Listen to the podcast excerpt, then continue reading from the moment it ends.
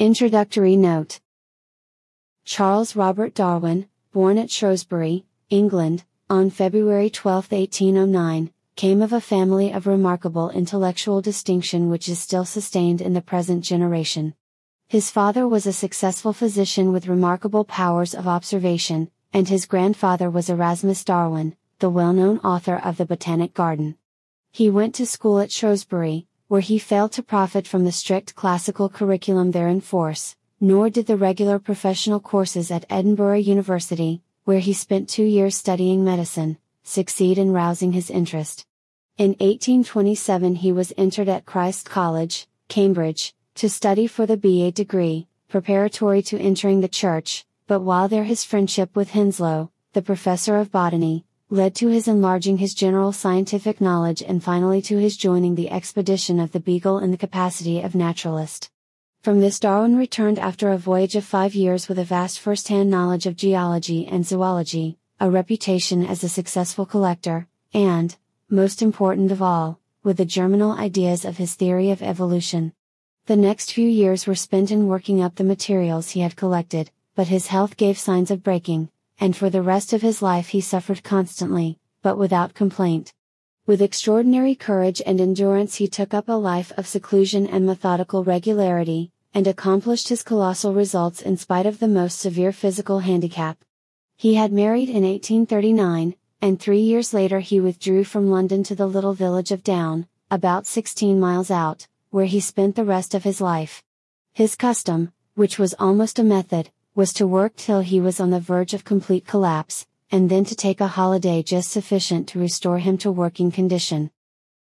As early as 1842 Darwin had thrown into rough form the outlines of his theory of evolution, but the enormous extent of the investigations he engaged in for the purpose of testing it led to a constant postponing of publication.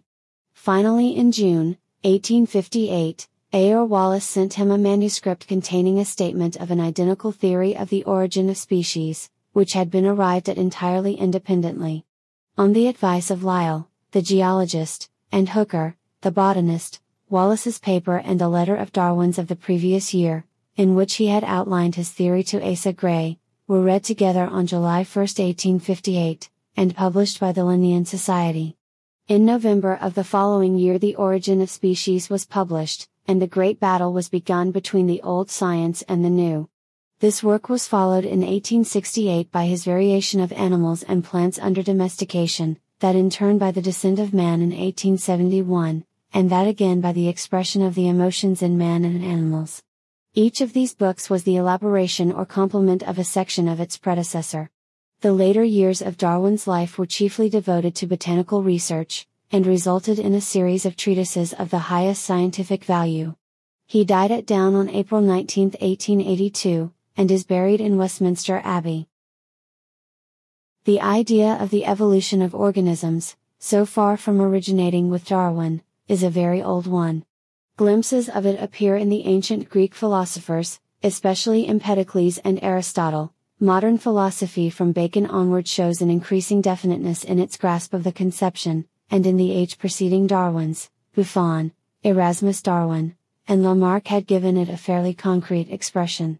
As we approach the date of the publication of The Origin of Species, adherence to the doctrine not only by naturalists but by poets, such as Goethe, becomes comparatively frequent, and in the six years before the joint announcement of Darwin and Wallace, Herbert Spencer had been supporting and applying it vigorously in the field of psychology. To these partial anticipations, However, Darwin owed little. When he became interested in the problem, the doctrine of the fixity of species was still generally held, and his solution occurred to him mainly as the result of his own observation and thinking. Speaking of the voyage of the Beagle, he says, On my return home in the autumn of 1836 I immediately began to prepare my journal for publication, and then saw how many facts indicated the common descent of species. In July, 1837, I opened my first notebook for facts in relation to the origin of species, about which I had long reflected, and never ceased working for the next 20 years. Had been greatly struck from about the month of previous March on character of South American fossils, and species on Galapagos archipelago. These facts, especially latter, origin of all my views. Again, in October, 1838, that is 15 months after I had begun my systematic inquiry, I happened to read for amusement, Malthus on Population, and being well prepared to appreciate the struggle for existence which everywhere goes on from long continued observation of the habits of animals and plants, it at once struck me that under these circumstances favorable variations would tend to be preserved, and unfavorable ones to be destroyed. The result of this would be the formation of new species. Here then I had at last got a theory by which to work.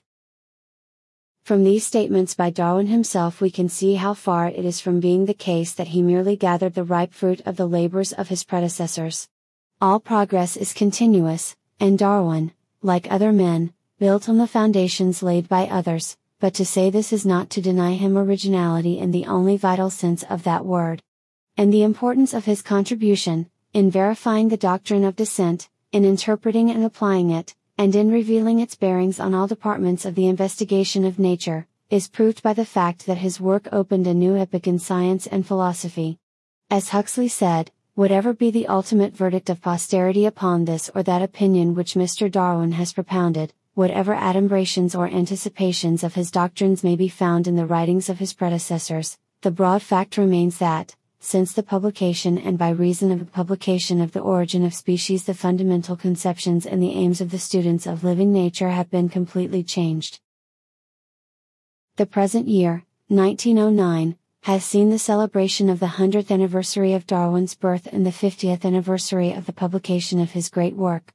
Among the numerous expressions of honor and gratitude which the world of science has poured upon his memory, none is more significant than the volume on Darwin and modern science which has been issued by the press of his old University of Cambridge.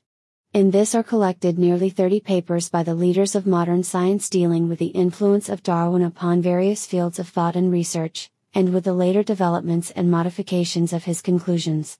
Biology, in many different departments, anthropology, geology, psychology, philosophy, sociology, religion, language, history, and astronomy are all represented, and the mere enumeration suggests the colossal nature of his achievement and its results. Yet the spirit of the man was almost as wonderful as his work.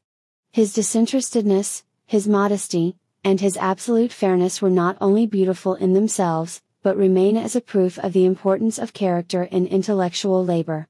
Here is his own frank and candid summing up of his abilities My success as a man of science, whatever this may have amounted to, has been determined, as far as I can judge, by complex and diversified mental qualities and conditions.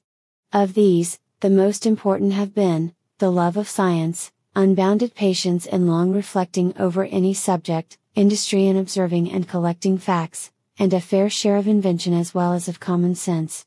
With such moderate abilities as I possess, it is truly surprising that I should have influenced to a considerable extent the belief of scientific men on some important points.